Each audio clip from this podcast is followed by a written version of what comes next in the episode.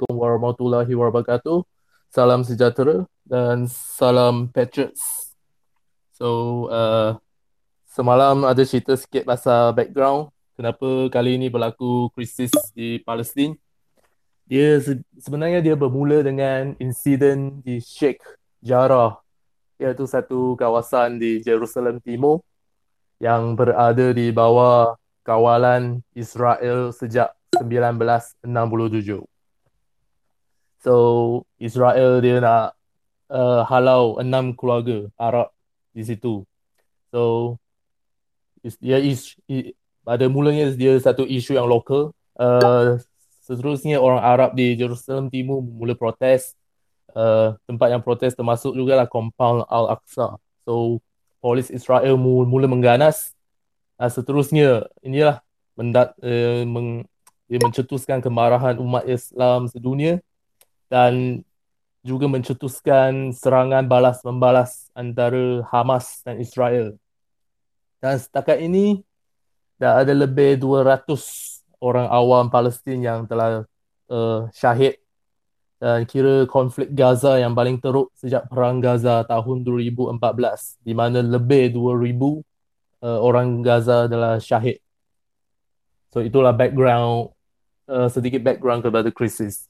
Jadi kenapa berlaku krisis kali ini uh, pada hemat saya ataupun pada analisis saya dia sebenarnya satu taktik yang digunakan oleh uh, Perdana Menteri Benjamin Netanyahu untuk kekal berkuasa. Sebab pada bulan Mac yang lepas Israel telah mengadakan PRU di mana daripada uh, 120 kerusi yang dipertandingkan uh, apa tu gabungan Netanyahu ni dia hanya menang 52 kerusi. Manakala blok uh, pembangkang yang anti Netanyahu ni menang 57 kerusi. So tinggal empat kerusi je uh, blok ni boleh dapat majority. Uh, siapa yang pegang empat kerusi tu iaitu uh, parti Ra'am ataupun dalam bahasa Inggeris United Arab List yang dipimpin oleh Mansur Abbas. Jadi kalau kerajaan perpaduan ni dibentuk uh, bukan saja Netanyahu dia kena step down malah uh, dia ia juga akan mempengaruhi masa depan Israel di mana mungkin dasar yang lebih pro Palestin akan dibentuk. Jadi Netanyahu dia tak boleh membiarkan semua ini berlaku dan dia melancarkan serangan ke atas Gaza serangan balas ke atas Gaza supaya rakyat kekal sokong dia So itulah sedikit background kepada konflik uh, Gaza kali ini. Okey, terima kasih Aiman. Okey, untuk pendengar malam ni kalau setakat ni, setakat pembincangan uh, tadi, mukadimah yang Aiman bagi tadi kalau suara dapat dengar dengan jelas, minta tekan emoji emoji 100 untuk tunjukkan mana yang jelas lah tak ada gangguan suara. Uh, sebab Cik Aiman cakap kalau malam ni ada juga gangguan suara, kita syak ada Mossad lah dalam ni. okay. Alright. So, kita teruskan pada soal jawab sebab semalam pun kita tak sempat habis soalan-soalan. Okay. Okay. Uh, soalan yang tak sempat diulas dan soalan agak panas sebenarnya tentang two state solution. Uh, penyelesaian dua okay. negara, penyelesaian dua negara eh. Jadi yang bergantung dengan two state solution ni uh, kenapa timbul idea two state solution dan sekejap eh, saya nak cari balik soalan ni. Okay, kenapa timbul two state solution ni? Dan adakah dia boleh jadi satu solution yang terbaik untuk Palestin sekarang? Two state solution ni uh, idea asal dia adalah selepas perang Yom Kippur 1973. So kalau kita nak faham konflik Israel Palestin ni kita kena faham apa kronologi uh, ada tiga perang uh, sepanjang sejarah tu. Yang perang pertama adalah perang Arab Israel 1948 hingga 1949 di mana Israel dan Arab capai satu apa uh, gencatan senjata. So uh, uh, Israel ambil semua tanah Palestin kecuali teping teping barat West Bank dan juga Gaza. So Jordan ambil kawasan uh, teping barat, Mesir ambil kawasan Gaza. So Jordan dia ambil kawasan teping barat dan Jerusalem Timur. Jerusalem, Jerusalem Barat diambil Israel. So itu selepas perang 1948. Dan seterusnya uh, perang kedua uh, Israel kali ini dia merampas semua. Gaza dia ambil, Jerusalem Timur dia ambil, teping barat dia ambil, uh, semenanjung Sinai yang bukan kawasan Palestin uh, tapi uh, tanah Mesir, Mesir pun dia ambil. So itu selepas 1967. Jadi selepas enam tahun uh, 1973 negara Arab ni sekali lagi uh, berperang dengan Israel nak rampas balik tanah yang hilang. Uh, tapi kali ini yang join hanya Mesir, Syria yang dua negara utama lah. So Jordan dia tak join. So Jordan dia ada problem dengan negara Arab lain. So lepas perang 1973 tamat, uh, dia dia macam stand still, tak ada pemenang. Uh, negara Arab ni dia mula nak fikir uh, dah sampai masa untuk berdialog lah dengan Israel. Asyik perang pun tak ada hasil. Malah Mesir dia dia lagi awal dia bagi berunding dengan Israel. So negara Arab ni dia dia macam nak apa ni? Dia macam nak uh, nak membiarkan orang Palestin memperjuangkan nasib mereka sendiri. Kenapa cakap macam tu? Sebab selama ini Jordan dianggap macam penaung kepada Palestin. So orang Palestin yang dihalau oleh Israel tu semua pergi ke Jordan. Dan Jordan juga jaga teping barat dan juga Jerusalem Timur. So dengan Jordan tak bekerja sama dengan negara-negara Arab, jadi negara Arab ni macam nak cucuk lah. So dia orang suruh orang Palestin, dia orang, dia orang, dia orang dengan dengan orang Palestin ni propose satu two state solution iaitu mewujudkan negara Palestin yang merdeka daripada negara-negara Arab yang lain. Dan itu dijadikan sebagai asas untuk menyelesaikan konflik Palestin. Jelas? Okay? Okay. Uh, jelas kat situ. Maknanya uh, two state solution ni datang dulu sebelum daripada uh, kewujudan PLO lah. Eh tak. PLO dia dah diasaskan pada 1964. Sebelum tu tak ada. Cuma PLO ni dia macam dia bukan state actor orang kata. Dia bukan mewakili negara. Dia mewakili bangsa. Dia bernaung di bawah Jordan. So, tapi selepas peristiwa Yom Kippur ni, dia orang nak ubah. Dia orang sekarang nak jadikan Palestin satu state actor. So dia orang nak perjuangkan Palestin menjadikan sebuah negara yang bukan lagi uh, di, apa bernaung di bawah Jordan lagi. So dari situ mulalah two state solution uh, dijadikan sebagai apa ni? Satu solusi yang dipropose oleh negara Arab untuk selesaikan masalah mereka dengan Israel. Dan untuk dan untuk PLO yang dipimpin oleh Yasser Arafat, mereka juga okey dengan apa idea ini uh, setakat itu. So pada 1988 Palestin mengisytihar uh, Yasir Arafat mengi, uh, apa ni mengisytiharkan kemerdekaan Palestin. So negara negara-negara lain yang tak ada masalah dengan perjuangan Palestin ni mulalah iktiraf negara Palestin termasuk Malaysia, negara-negara Islam yang lain, China.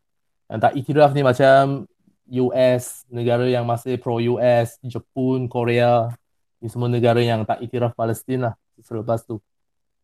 Dan 1992, two state solution secara rasmi apa di apa kata adopted lah dia macam sebab uh, Yasser Arafat dia menandatangani perjanjian Oslo dengan Israel pada 1993 sorry sorry so uh, di mana maksudnya dengan perjanjian ni Palestin secara rasmi Palestin yang diwakili oleh PLO secara rasmi menerima two state solution sebagai asas untuk menyelesaikan masalah dengan Israel.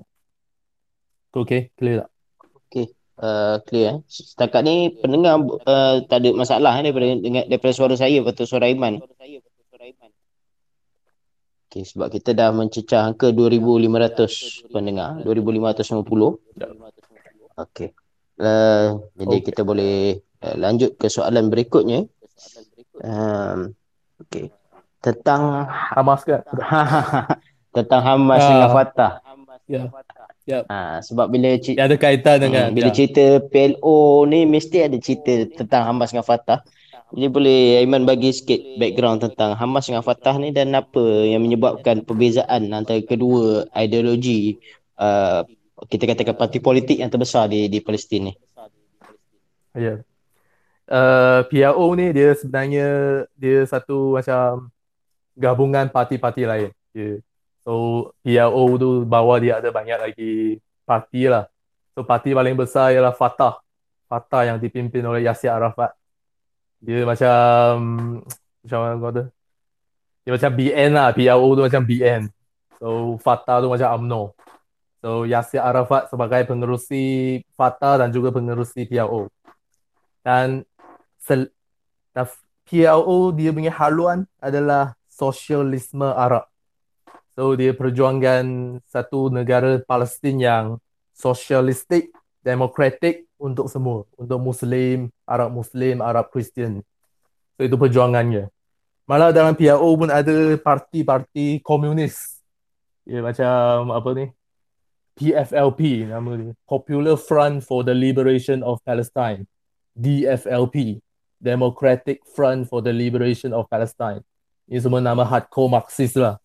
So so sebab tu PLO dia disokong oleh negara-negara yang berhaluan sosialis. Mesir, Syria, Iraq, Soviet Union, China, Cuba, Korea Utara. Sebab perjuangan dia memang ialah sosialis, pro-sosialis. Hamas pula dia dia muncul lebih lewat. Dia muncul uh, sebab PLO ni mas waktu dia muncul tu 1960-an tu orang kata apa ni zaman kegemilangan sosialis lah. So semua negara nak ada parti sosialis. Kat Malaysia pun ada time tu barisan sosialis. Dia semua nak semua nak jadi sosialis lah time tu. Tapi 1980-an pula dia kat dunia Arab ni berlaku kebangkitan Islamis orang kata. Dia macam kebangkitan kesedaran politik Islam. So antara kumpulan perjuang Palestin yang lahir pada zaman ini adalah Hamas. Harakat Al-Muqawamah Al-Islamiyah. The Islamic Resistance Movement. So, dia punya haluan memang beza lah dengan PL, PLO. So, dia ideologi memang beza. Dia dia tujuan dia nak mendaulatkan Islam di bumi Palestin. So, dia memang tak setuju dengan ideologi PLO dan satu lagi yang dia memang tak setuju adalah two-state solution yang didukung oleh PLO dan Arafat. Sebab menurut kalau kita tengok logo kat Hamas tu pun dia dia tunjuk satu apa tu peta Palestin yang yang tak ada pecahan tu. Memang dia nak kembalikan semua tanah tu kepada orang Islam, kepada orang Arab, Arab lah. Uh. Itu memang buat dua kumpulan ni bermusuh. Tapi pada tahun 2004 ada ura-ura kumpulan ni nak berdamai sebab Sheikh Ahmad Yassin pengasas Al-Hamas waktu tu dia macam nak melakukan khutbah. Itu kencatan senjata lah dengan Yasir Arafat. Tapi malangnya kedua-dua tokoh ni meninggal dunia pada tahun 2004 so memang konflik antara Fatah dan Hamas ni memang tak boleh nak reconcile orang kata. Seterusnya pada tahun 2006 uh, pilihan raya PRU di Palestin Hamas menang uh, majority. So berjaya membentuk kerajaan. Uh, so Ismail Haniyeh jadi PM. Uh, pemimpin Fatah yang menggantikan Arafat, Mahmud Abbas, dia jadi presiden. Sebab Palestin ni dia mengamalkan sistem semi-presidential. So presiden dia cara pilih lain, uh, PM cara pilih lain. So wujud kerajaan yang presiden dengan PM berbeza. So memang berlaku konflik lah kerajaan Palestin. So akhirnya ada 2007 dua parti ni pecah. So Hamas kuasa uh, menguasai Gaza dan Fatah stay dekat uh, teping barat uh, apa mengendalikan kerajaan Palestin yang diiktiraf antara mangsa.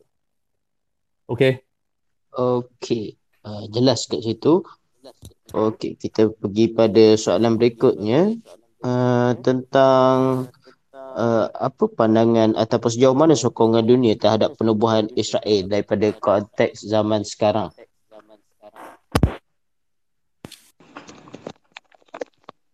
Konteks zaman sekarang. Uh, so kalau kita lihat kan, basically kebanyakan negara kecuali 27 negara uh, it, uh, sebelum tu kita kita apa the big picture ada 193 negara di UN ni. So yang iktiraf Israel ni 165. Yang tak iktiraf 27. So kebanyakan negara yang tak iktiraf ni negara Islam lah. Malaysia, Indonesia, Pakistan, Arab Saudi, uh, Syria, Iran yang dan juga negara macam negara sosialis uh, Cuba, Korea Utara dan sebagainya. Ya, selain itu semua iktiraf Israel. So basically uh, walaupun kita macam mana kata uh, kita tak suka secara hakikatnya komuniti antarabangsa dah menerima Israel sebagai satu negara. Itu antara cabaran lah kepada kita nak apa dalam memperjuangkan isu Palestin ini. Jelas jelas. Uh, Okey. Uh, soalan berikutnya. Um, Okey. Ada kebarangkalian tak untuk orang Israel selepas pada isu ni katalah lepas perang ni dah reda untuk untuk kebangkitan kali ni?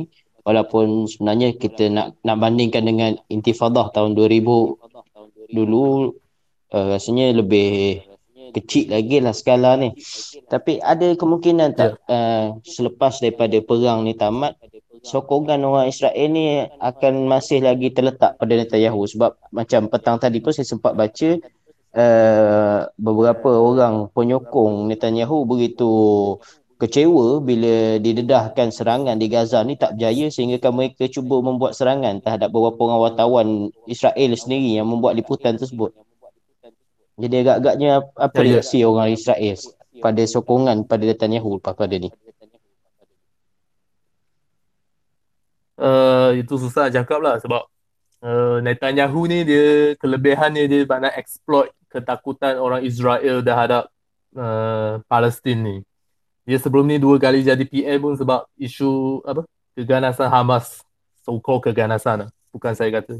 Uh, okay, uh, uh, kali pertama Netanyahu jadi PM uh, tahun 1996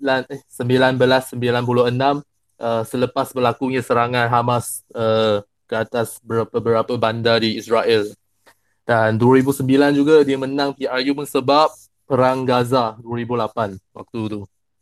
Jadi kali ni dia macam nak mainkan taktik yang sama lah. So dia, dia macam nak gambarkan oh Palestin ni satu uh, ancaman yang berterusan. So hanya dia je yang boleh settle masalah ni. Cuma pada pandangan saya dia dia expect quick win lah. Macam dia nak sekejap je boleh settle uh, apa Hamas ni. Tapi dia tak sangka senjata Hamas kali ni dia macam luar daripada jangkaan apa Israel. Sehingga boleh tembak ke bandar yang paling utara semua tu. So mungkin ini akan membuat ramai yang tak puas hati dengan Netanyahu yang macam uh, macam gambling lah. Macam meletakkan nyawa rakyat dia di bawah risiko. So kalau perang ni drag lagi lama kemungkinan sokongan terhadap Netanyahu akan semakin menurun. Jelas? Okey, jelas. Uh, setakat ni Alhamdulillah kita dah le- lebih 15 minit bersiaran. Uh, tak ada gangguan. Alhamdulillah. Uh, Mossad tak menyusup masuk malam ni. Okey. Uh, kita boleh pergi pada soalan yang seterusnya. Okey, untuk sementara tu, uh, sementara kita dah ada soalan yang terkumpul, tapi kalau ada soalan yang nak ditambah dalam sesi ni, uh, boleh majukan ke akaun The Patriots ataupun pada saudara IDER. Uh, kalau tengok dekat list dekat senarai pendengar tu ada akaun The Patriots, ada IDER uh, boleh majukan soalan ni kepada dua-dua akaun ni. Jangan hantar dekat saya, saya tak terbaca nanti. Okey, saya nak pergi pada soalan yang berikutnya. Okey. Kenapa impian membina blok Islam ataupun pakatan antara negara yang menentang Israel ini sukar nak dicapai? Dia sebenarnya ada dulu dulu selepas apa ni? Kan negara Arab sepakat menolak pembentukan Israel tu yang mencetuskan perang 1948. Dulu ada cuma selepas beberapa puluh tahun dah perang negara-negara negara Arab Islam ni pun dah macam orang kata tawa hati ke ataupun apa maklumat semua semakin berbeza. So macam Mesir ada maklumat dia, Saudi ada maklumat dia. Nah, Saudi ni interesting sebab dulu dia dia nak lawan dengan Mesir tu sebab Mesir di bawah Jamal Abdul Nasir. Kalau baca post saya kat Twitter tu, dia socialist. So nak counter balik. So uh, uh, Saudi pula negara monarkis, monak, negara monarki uh, Islamis yang so dia nak counter balik pengaruh Mesir tu. Uh, Malik Faisal dia Raja Faisal tu dia dia memperjuangkanlah isu Palestin ni uh, menjadikan tu agenda dia. Uh, tapi selepas Malik Faisal meninggal dunia, selepas dia mangkat, uh, berlaku revolusi Iran 1979. Iran ni dia menjadi sebuah republik dan kalau mengikutkan geografi dia lagi dekat dengan Saudi berbanding dengan Israel. Israel tu kalau dia dia serang Jordan pun dia tak memberi ancaman kepada Saudi sebab kat utara Saudi kan semua guru apa dia apa gurun kan. So macam dia tak begitu jadi ancaman kepada Saudi. Tapi Iran pula sebagai negara yang uh, ber, apa memegang kefahaman agama yang berbeza dengan Saudi dan juga memberi ancaman terus kepada Saudi. So Saudi anggap masalah Iran lebih serius lebih kritikal. So itu membuat dia macam nak tone down isu pasal Palestin supaya Israel ni boleh jadi potential sekutu, apa sekutu yang berpotensi lah. So so dari situ gue kita nampak kadang kepentingan negara ni melemahkan apa negara yang berkongsi apa maklumat perjuangan untuk uh, dari sudut agama.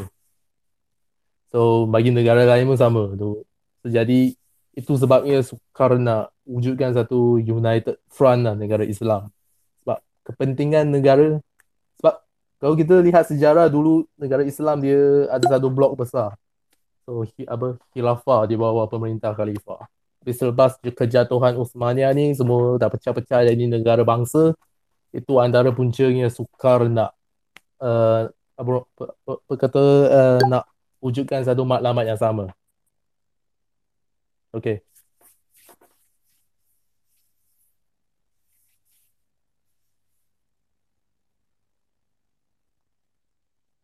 Ada lag.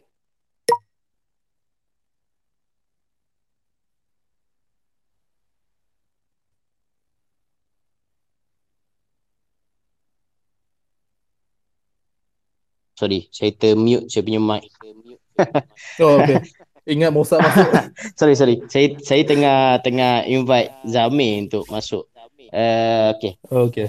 Uh, setakat setakat ni setakat ni tadi saya ada satu soalan lah. Ni sebenarnya berkait cerita Hamas Fatah tadi saya terlupa nak tanya.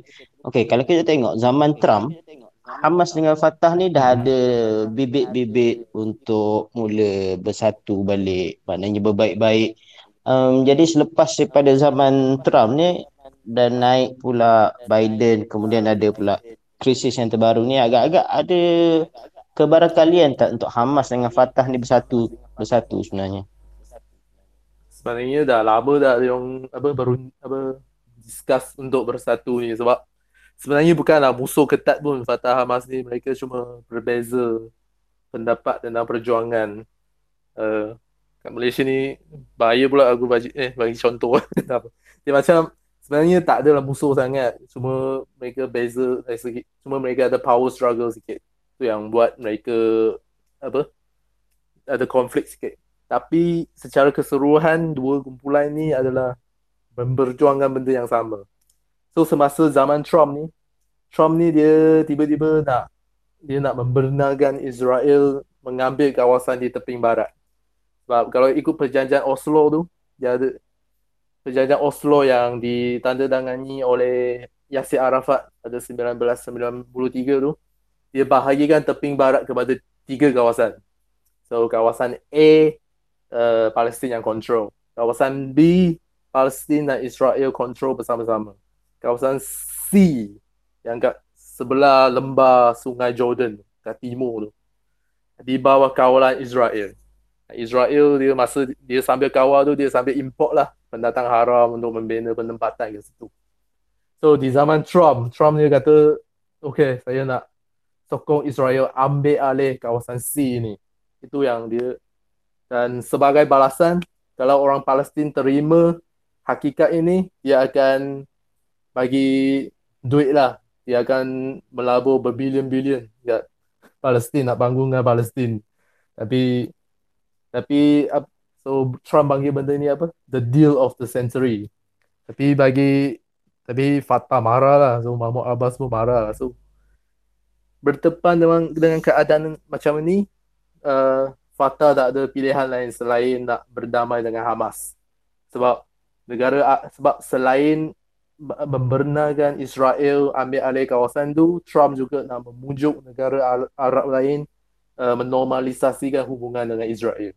So Fatah jadi macam dia ni lah dia dia tak dia macam tak ada orang nak tolong dia. So selain Hamas dia tak nampak orang lain. So Fatah dan Hamas di zaman Trump dah mula berbaik.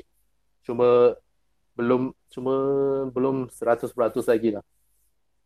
Jelas? Okey, jelas. Okey, kita boleh lompat ke soalan yang berikutnya. Okey, soalan seterusnya. Okey, sekejap. Sebab soalan ni dia ada dua dokumen. Okey. Pendapat Aiman jika Palestin di diberikan kenega- kenegaraan penuh dulu dekat tebing barat, tebing barat kemudian baru semenanjung Gaza. Adakah lebih mudah untuk selesaikan krisis? Seperti mana Malaya yang capai kemerdekaan dulu pada tahun 57 kemudian baru pembentukan Malaysia pada tahun 63 ni beza ni keadaan dia. Sebab Malaysia tu dia gabungan beberapa entiti yang telah merdeka so Malaya, Sarawak, uh, Singapura, Sabah dia beza dengan Palestin tu. Palestin dia asalnya satu entiti, lepas tu dipecahkan jadi Israel Palestin. So dia tak boleh lah nak dibandingkan. So dia bukan soal apa ni. Dia dia bukan nak sebenarnya two two state solution tu dia dah menerima lah berhakikat membina negara di sebahagian tanah dulu. Tapi itu pun Israel tak boleh nak tunaikan. So kalau kata nak apa nak dirikan negara dulu di teping barat baru nak diri apa nak langkah seterusnya tu pun macam tak realistik lah. Sebab Israel sendiri pun tak benda kecil macam ni pun tak boleh nak tunaikan. Sebab tanah teping teping barat dan Gaza sekarang cuma 22% daripada tanah Palestin asal. Itu pandangan saya. Okey, baik uh, jelas setakat tu kita boleh pergi ke soalan yang berikutnya. Pihak British sebelum penubuhan Israel mempunyai banyak peranan dalam settler colonialism di Palestin. Adakah settler colonialism yang dilakukan oleh British di Malaya juga? Sebab Sir Henry Gurney pernah bertugas di jajahan Palestin kemudian ditugaskan di Malaya pada tahun 1948 Hmm. So maksudnya ini Henry Gurney dia apa ni bawa Zionism ke Malaya ke macam mana? uh, maknanya adakah dasar yang sama? Maknanya uh, British buat di Palestin dan British impose juga dekat negara-negara kolonial yang lain ataupun ataupun yang vice versa. Maknanya dia buat juga dekat negara-negara kolonial yang lain dan dia bawa juga benda ke Palestin. Okay. Sebenarnya settler colonialism ni bukan idea British pun. Dia memang sebahagian daripada idea Zionism itu adalah promote settler. Maksudnya dia orang dia nak macam mengidamkan orang Yahudi balik ke Palestin tu membuka settlement. Itu memang asal perjuangan Zionism. Dan Henry Gurney tu sekejap je pun dia kat Palestin tu 1946 hingga 1948. Time tu dah dah apa Palestin tu dah hampir merdeka dah. Tu lepas lepas penubuhan negara Israel baru dia pergi ke Malaya. So bertugas sehingga ke 1951. So tak ada kaitan sangat lah dia. Cuma pengalaman Henry Gurney deal dengan pengganas Israel waktu tu, uh, pengganas Yahudi waktu tu, dia memberi sedikit bantuan untuk dia lawan komunis kat tanah Melayu ni. Sebab waktu tu Yahudi dia orang nak tuntut negara punya pasal dia orang menubuhkan militan untuk lawan British. Sampai tahap tu sekali. So peng, apa, pengalaman tu membantu British untuk handle komunis di tanah Melayu. Okay, jel- okay. jelas. Okay, soalan berikutnya. Uh, antara Benny Gantz dengan Benjamin Netanyahu sebenarnya mana yang lebih memberi kesan dan lebih membahayakan kepada Palestin hari ini? Sebenarnya kalau ikutkan Benny Gantz ni macam lesser evil lah. Dia kurang kurang fanatik sikit kalau banding dengan Netanyahu. Tapi sebenarnya mereka tu tak jauh beza sangat pun. Dia Benny Gantz ni dia macam Ariel Sharon dengan Ehud Olmert dulu. Dia orang asalnya Likud tapi sebab tak tak setuju dengan Netanyahu dia orang keluar buat parti baru panggil apa Kadima. So sebenarnya tak ada tak jauh beza sangat cuma Benny Gantz ni dia orang kata moderate sikit lah. Tapi sekarang pun dia dia menteri pertahanan kan so dia pun terlibat dengan semua serangan ni so tak ada beza sangat lah dengan Netanyahu. Alright, maknanya pergi pergi balik pun sama lah. Uh, mungkin dia kurang mengirap lah tapi still sama lah perangai. Okay. Alright, kita pergi soalan yang berikutnya. Ah, ni soalan panas. Okay, kita tengok kalau beberapa menjak ni, Turki ni agak kuat, agak lantang uh, mengecam tindakan Israel. Tapi dalam masa yang sama kita tahu Turki ada hubungan diplomatik juga dengan Israel. Jadi kenapa Turki hanya sekadar kecam dan tidak memutuskan hubungan diplomatik dia dengan Israel? Ha, padahal dia kata Turki dari segi ketenteraan agak hebat juga.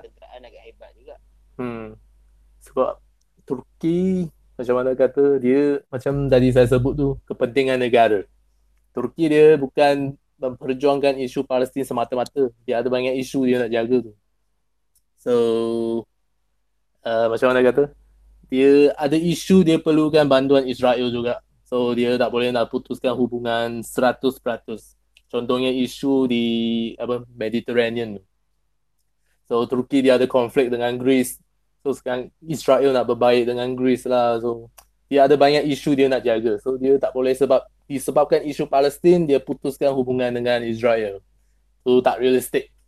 So sebenarnya Turki ni negara yang realistik walaupun dia nampak berani tapi in the end dia still sebuah negara yang perlu yang perlu jaga kepentingan negara. So, itu sebabnya ada pertimbangan yang buat dia tak sanggup putuskan hubungan dengan Israel. Jelas? Okay, jelas. Kita boleh pindah ke soalan yang lain.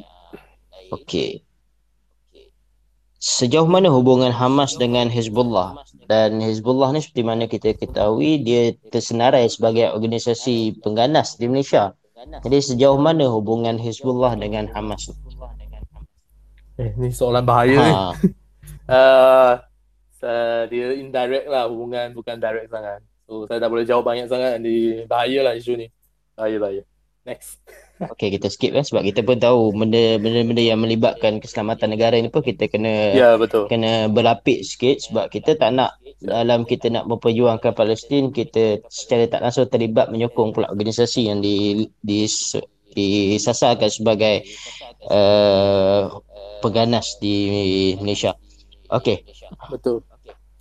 Kemudian soalan yang berikutnya um, status Palestin uh, pada tahun 1920 adakah boleh dikira sebagai sebuah negara?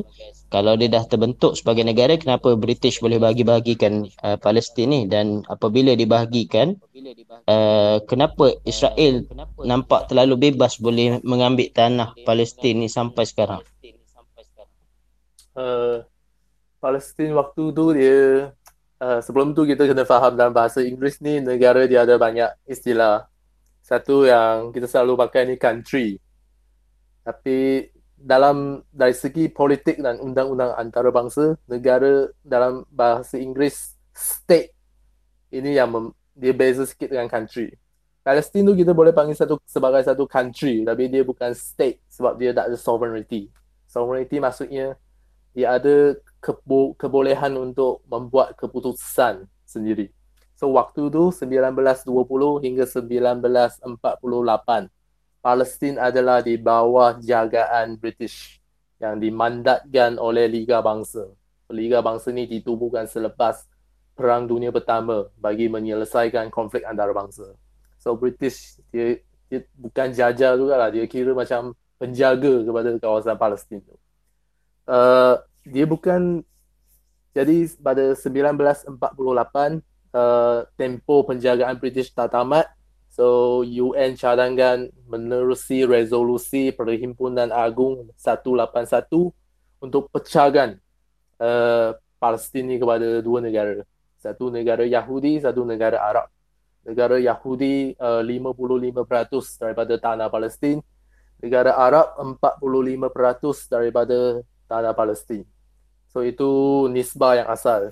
Tapi kemudian negara Arab tak setuju, yang mengisytiharkan perang ke atas Israel dan tak berjaya nak me, apa meng, men, mengalahkan Israel. So akhirnya selepas gencatan senjata dibuat uh, tanah yang diambil oleh Israel lagi banyak daripada yang sepatutnya. So selepas perang Israel dapat 78% daripada tanah Palestin.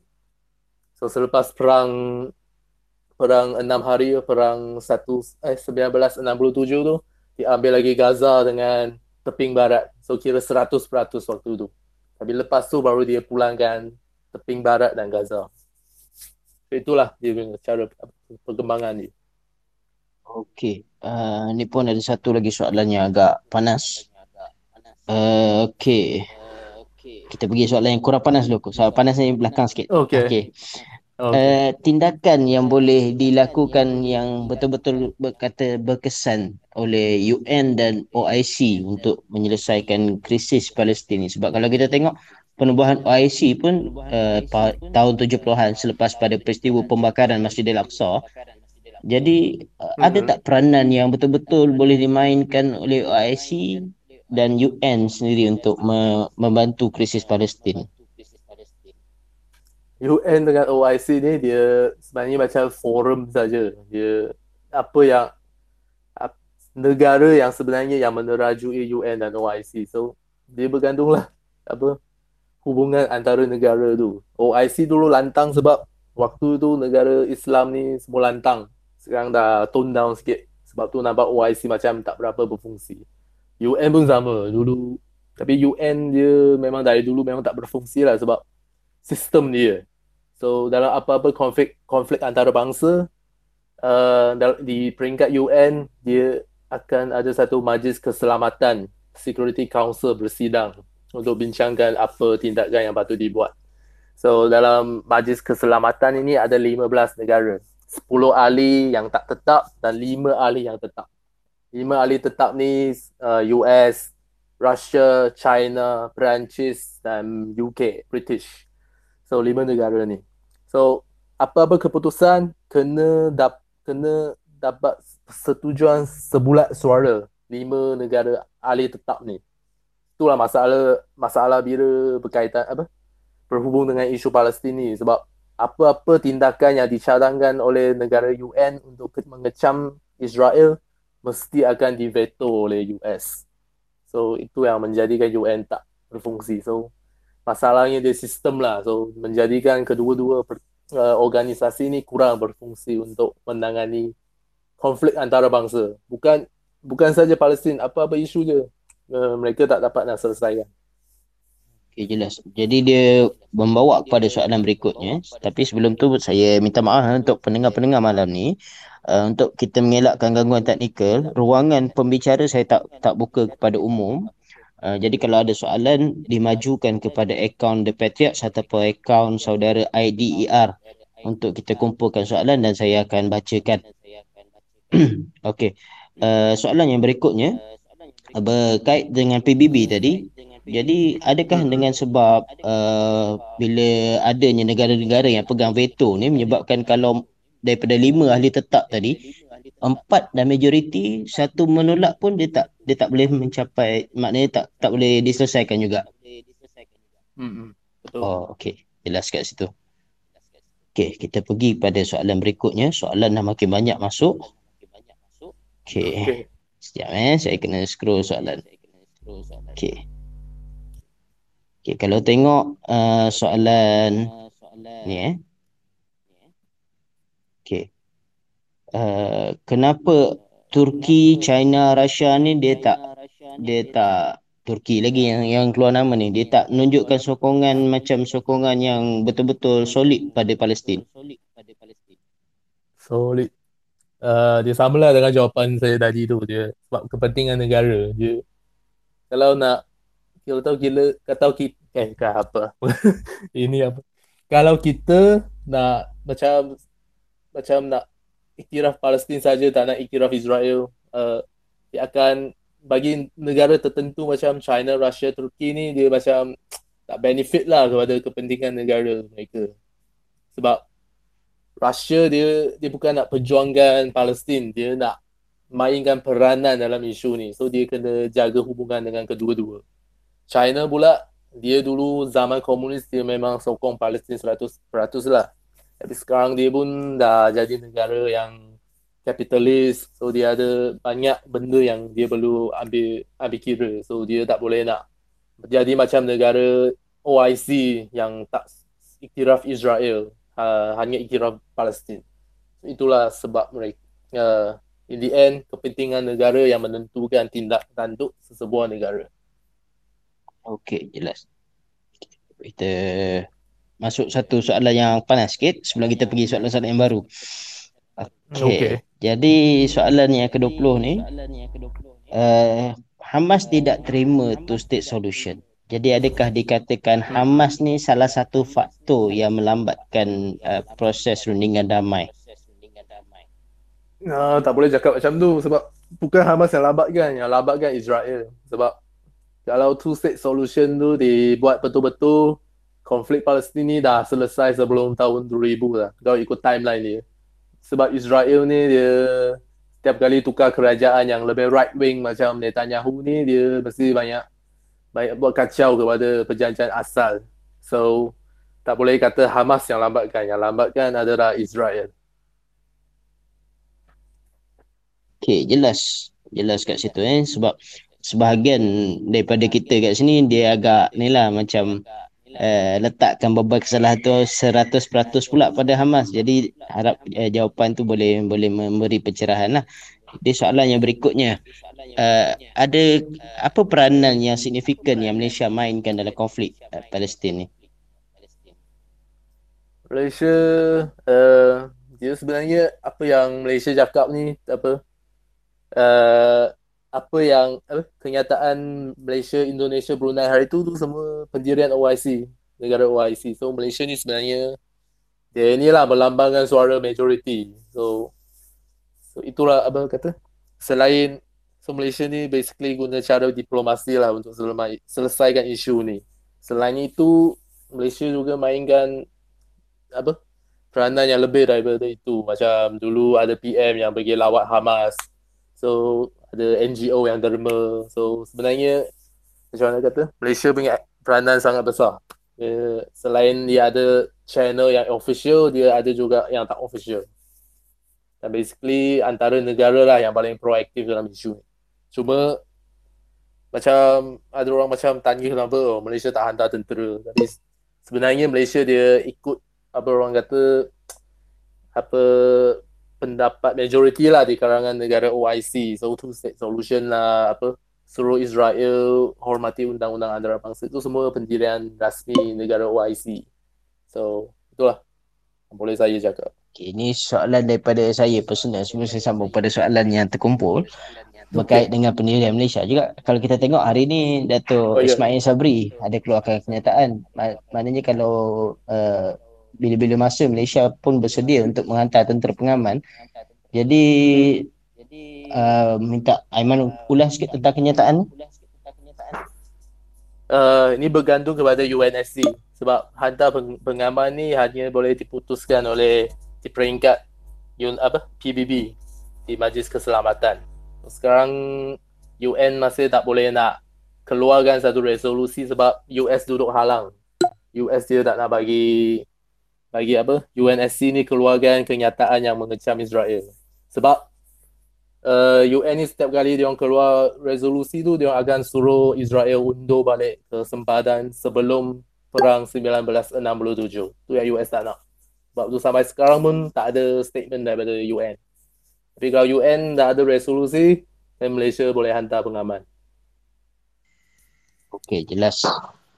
Okey, setakat ni uh, pendengar-pendengar suara tak ada gangguan kan? Masih masih clear tak ada gangguan daripada saya pun Aiman eh? Uh, bagi 30 saat untuk respon. Okey, satu, dua, tiga. Okey, kita ada lebih pada lima respon. Kita anggap tak ada gangguan dah. Alhamdulillah. Berjalan lancar setakat ni. Okey.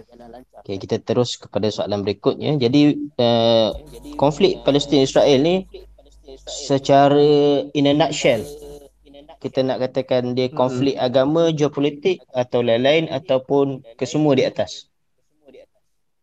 Uh, kalau boleh saya saya menyifatkannya sebagai konflik geopolitik yang melibatkan unsur keagamaan.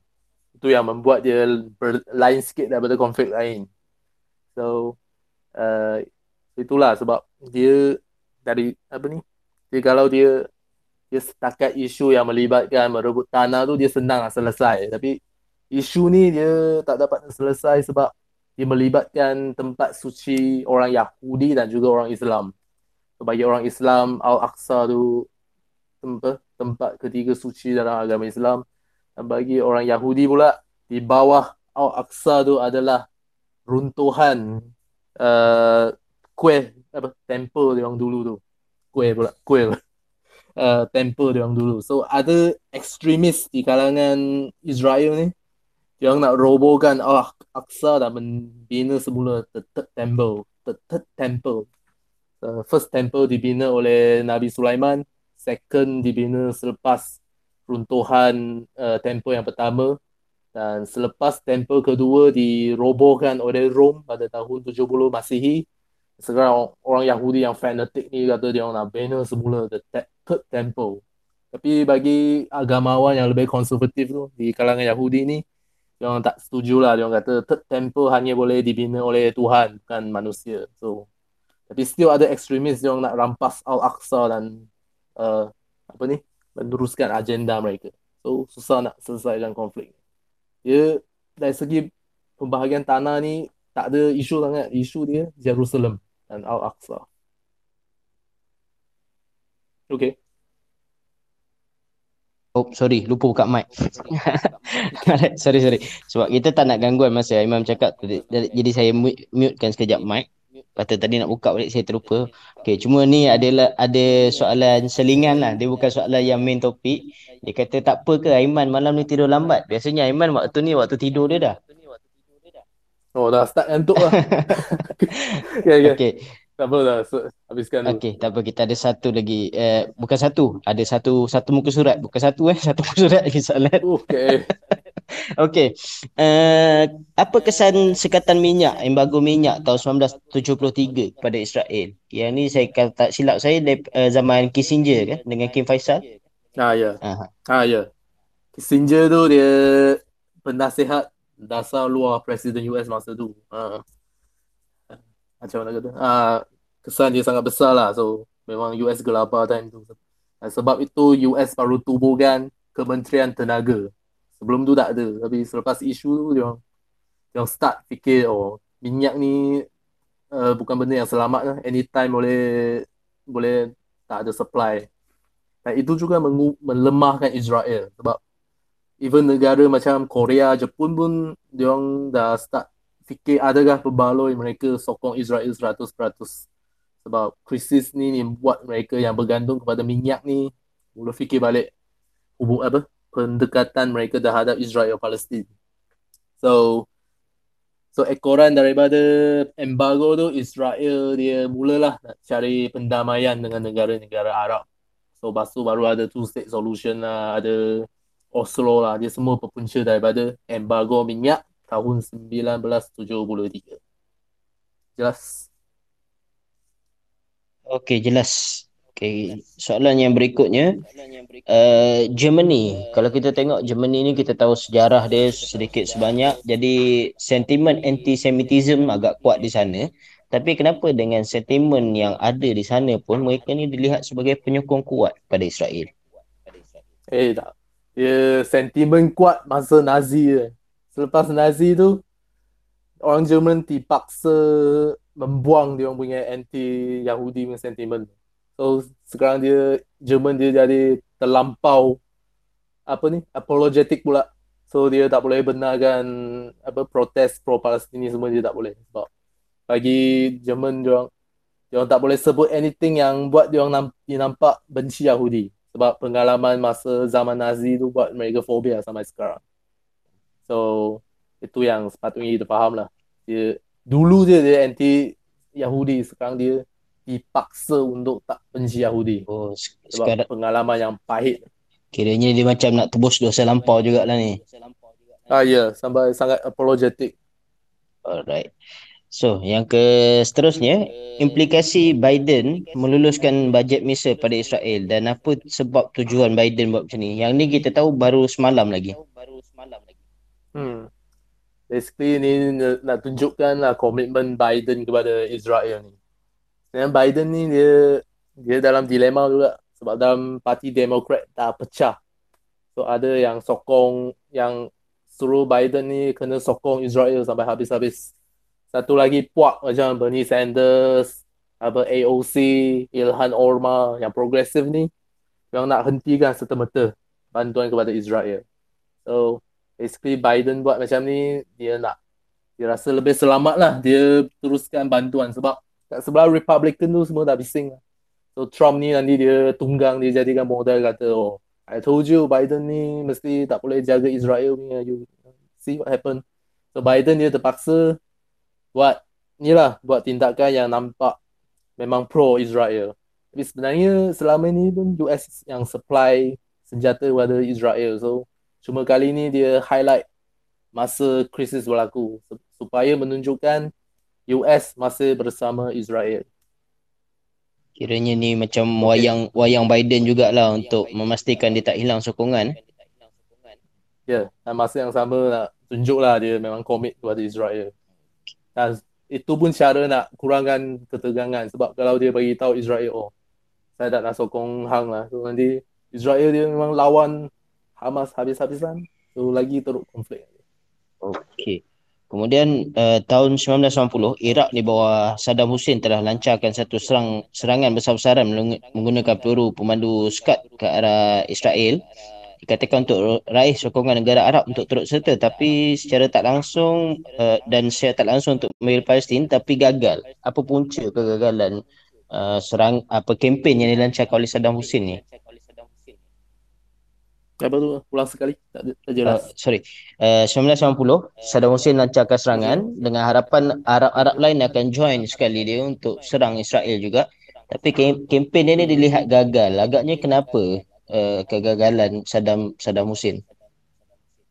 Oh, sebab Saddam serang Kuwait dulu. Tu yang masalah dia. Oh. So bila dia serang Kuwait, negara jiran Kuwait yang baik dengan Kuwait macam Saudi semua tak sokong lah. So even ah even incident tu dia memberi impact kepada hubungan Fatah Hamas sebab waktu tu Yasir Arafat dia sokong Saddam Hussein kau-kau lah sebab dia anggap oh Saddam Hussein ni memang boleh lawan Israel semua tu. So dia sokong Saddam Hussein uh, tindakan serang Kuwait tu. Tapi pemimpin Hamas macam Khalid Mashal dia orang Kuwait. So itu membuat hubungan Fatah Hamas jadi teruk sebab insiden tu. So basically Saddam Hussein ni dia suka sangat cari gaduh dengan negara Arab yang membuat dia kurang sokongan. So even dia kata dia nak berjuang nak lawan apa Israel pun dia tak ada sokongan lah basically sebab dia banyak cetuskan konflik antara negara Arab. Okay, faham. Okay, soalan berikutnya. Oh, makin lebat soalan masuk ni. Okay, uh, kepentingan is Israel dekat liberal establishment sampai banyak negara-negara yang agak support Israel. liberal establishment tu apa maksudnya? Saya pun tak pasti yang dimaksudkan sebab ini soalan yang kita terima kita bacakan je. Oh, ini susah lah. Ini kena definisikan apa maksud liberal establishment. Okey, mungkin soalan ni kita Yang boleh skip dulu kalau Ah, okey. kalau tak uh, mungkin yang tu nanti kita study mungkin Aiman boleh jawab dalam bentuk tulisan kot. Okay. Okey. So kita pergi pada soalan yang berikutnya. Uh, kepentingan US dalam melaburkan wang kepada Israel. Hmm, melaburkan wang. So, maksudnya termasuk senjata semua Ah. Maybe. Mas- Macam saya kata lah sebab uh, US ni dia memerlukan satu rakan di Timur Tengah yang boleh dipercayai. So Israel ni dijadikan rakan dia. So dia dia kena ba- bagilah semua bantuan supaya Israel kekal bergantung kepada dia dan juga macam membina satu hubungan yang khas. So supaya US boleh sentiasa ada kepentingan dia di Timur Tengah dijaga. So itulah kepentingan dia. Okey. Kita uh, masuk lagi. Uh, okey, ada tak kemungkinan besar negara lain datang beri bantuan ketenteraan di Palestin? Misal contoh negara-negara yang bersepadan lah, Jordan, Mesir. Hmm, bantuan secara tidak langsung mungkin, tapi kalau nak melihat bantuan secara langsung uh, menghantar tentera tu mungkin tak. Sebab sekarang semua orang tengah serabut dengan ekonomi uh, dengan isu-isu macam COVID. So mungkin tak adalah lagi orang yang menunjukkan minat nak cetuskan isu ni jadi regional perang serantau yang besar. Okey, Okay. jelas kat situ. Uh, ramalan kesudahan perang kali ini, adakah border Gaza akan kembali dibuka untuk pemulihan? Uh, pemulihan infrastruktur dan adakah sempadan uh, West Bank tu sendiri akan jadi berubah sebab Aiman tadi beritahu West Bank tu pada asal lepas perjanjian Oslo tu dibahagikan pada tiga bahagian kan jadi ada Hmm. ada impact tak uh, selepas kesudahan perang ramalan Ramalan rasanya kali ini status quo je, tak berlaku apa sangat perubahan besar. So akan berlaku gencatan senjata lah, cuma bergantung kepada berapa berapa lama je. So kali so dulu Gaza War 2014 7 minggu. So ni yang ni baru 2 minggu. So dah tahu lah berapa lama boleh apa konflik ni ber, berlarutan. Okay, okey jelas itu saja yang boleh saya ramalkan. okey okey so saya masuk pada soalan-soalan lain lagi banyak betul soalan ni okey kalau katakan Okey. two state solution jadi kenyataan uh, wilayah Jerusalem Baitul Maqdis akan jadi milik siapa Palestin atau Israel Kalau ikut uh, macam mana kata status Jerusalem Timur ni hanya boleh diputuskan selepas isu antara Israel Palestin selesai. So dia so sampai sekarang dia tak bincang lagi lah. So disebabkan 1967 masa Jerusalem Timur ditawan tu Jordan yang memiliki kawasan tu. So sekarang Jordan diiktiraf sebagai penaung ke atas Al-Aqsa. So status dia belum tahu lagi. So belum ada perbincangan lagi. Nak bincang syarat dia Israel kena berunduh daripada Jerusalem Timur dulu baru boleh bincang. So selagi Israel tak buat tak ada perbincangan. okey jelas okey. Soalan yang berikutnya jika komuniti dunia sudah menerima Is- Israel apa sempadan sempadan sebenar? Maknanya dekat mana kawasan sebenar Israel? Sebab kalau hari ini semakin hari semakin bertambah sampaikan uh, Golan Heights pun di di Syria asalnya dah termasuk dalam wilayah Israel. Jadi kalau betul-betul dunia mengiktiraf Israel sebenarnya setakat mana sepadan Israel? Kalau ikutkan uh, apa ni resolusi UN yang keluarkan sepadan Israel adalah seperti selepas perang yang pertama tu. So tanpa Gaza, tanpa teping barat, tanpa Golan Heights, tanpa Jerusalem Timur, sempadan asal. So itu yang semua negara iktiraf. Yang selebih tu adalah pen, apa, penaklukan yang haram lah orang panggil. Memang negara lain tak iktiraf kecuali negara yang pro Israel je lah yang iktiraf. Um, okay. Dari sudut Malaysia, adakah kita akan terkesan daripada sudut ekonomi, politik jika kita terlalu lantang dalam isu Palestin? Sebab kalau kita tengok uh, zaman Tun Mahathir dulu pun dia agak lantang lah mm-hmm. bersuara tentang Palestin. Mm-hmm. Tapi kita, mungkin masa tu uh, kecanggihan, kecanggihan media sosial ni tak tak terlalu sangat. Kalau kita tengok macam kali ni, uh, media sosial Malaysia pun boleh tahan melancarkan serangan yang besar-besaran sampai keluar trademark Israel koyak yang dikenali satu dunia sekarang. Jadi untuk kali ni adakah dia akan bawa impact pada Malaysia? Uh, impact dia sama je sebab Malaysia dan Israel memang tak tak ada hubungan yang rasmi. So nak, nak buat macam mana? Dia bukan boleh buat sekatan apa pun sebab hubungan tu sangat minimal. Uh, hampir tak ada so tak ada hubungan rasmi so tak boleh lah dia nak buat apa. Selama ini pun Malaysia memang dikenali sebagai lantang macam tadi saudara cakap zaman Tun M lagi so tak rasa lah ada apa perubahan. Okey, menarik. Okey, tentang berikutnya uh, boleh kongsi tak macam mana uh, dari sudut sejarahnya Israel ni boleh bangkit menjadi satu kuasa yang kuat sampai bila dia melakukan jenayah-jenayah perang yang begitu banyak pun kita jarang dengar dia dihadapkan ke mahkamah perang uh, sorry mahkamah antarabangsa. Hmm.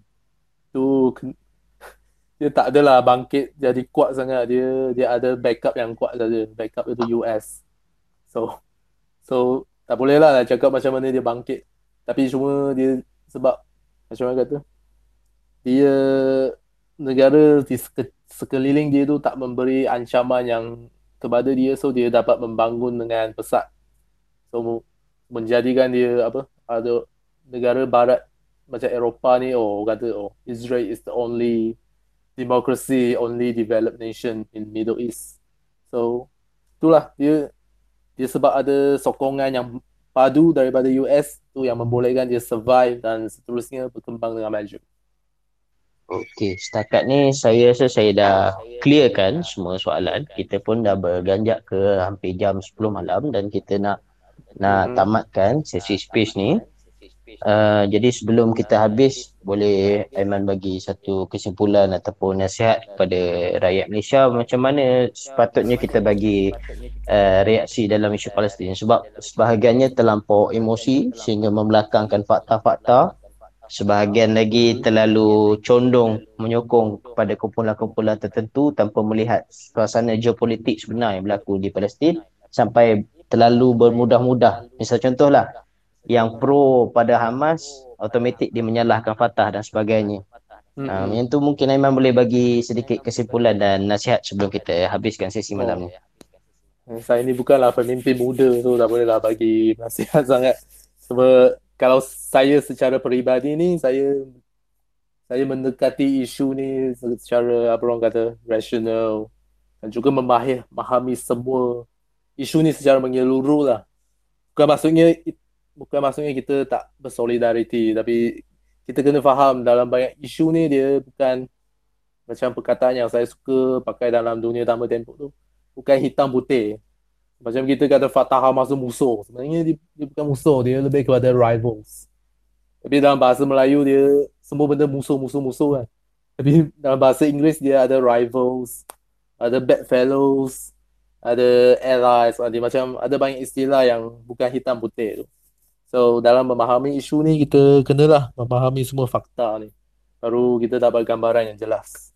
Tapi pada masa yang sama kita kena terus sokong saudara seagama kita di Palestin bagi mengharungi cabaran kali ini. So, long viva Palestine, long live Palestine. Palestine will be free from the river to the sea.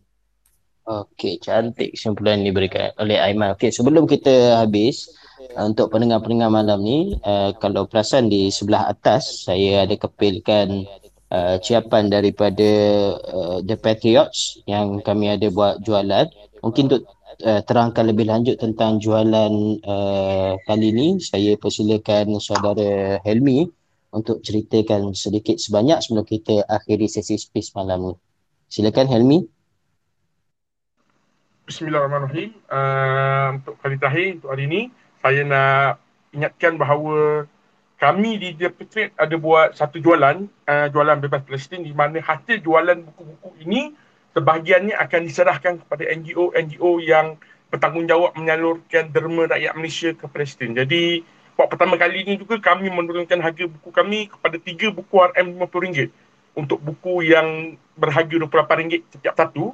Manakala buku yang berharga RM38 setiap satu kami turunkan kepada RM26.60 istimewa untuk uh, jualan bebas Palestin. Dan kalau ada stok-stok buku yang habis, uh, insyaAllah kami akan pastikan stok ditambah dalam masa 2-3 hari sebab uh, stok daripada kilang on the way dah sampai dan kami di Deputy juga ingin mengucapkan ribuan terima kasih kepada mereka yang menyertai uh, bicara kita pada malam ini.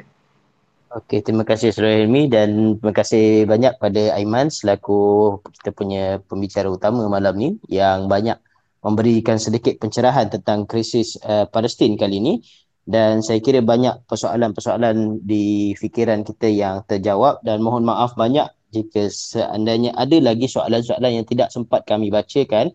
Mungkin kali yang akan datang kami akan adakan beberapa sesi susulan. Dan insyaAllah ni bukan kali pertama kita akan buat sesi buah bicara. Dan akan datang mungkin kita akan jemput juga beberapa pembicara yang akan berbicara berkenaan isu-isu berkait dengan Palestin ini daripada sudut pandangan dan kepakaran masing-masing. Jadi terima kasih banyak pada yang terlibat pada malam ni. Masya Allah daripada mula sampai habis kita kekal uh, tidak kurang daripada 3,000 orang pendengar malam ni. Uh, terima kasih banyak dan mohon banyak-banyak uh, daripada apa yang anda dengar malam ni uh, dapat diluahkan dalam bentuk maklumat dan disebarkan kepada rakan-rakan kita untuk menambahkan kesedaran kita terhadap apa yang berlaku di Palestin dan sebagai usaha kecil kita bersolidariti dengan sahabat-sahabat kita, saudara mara kita di Palestin. Terima kasih banyak. Assalamualaikum warahmatullahi wabarakatuh dan selamat malam.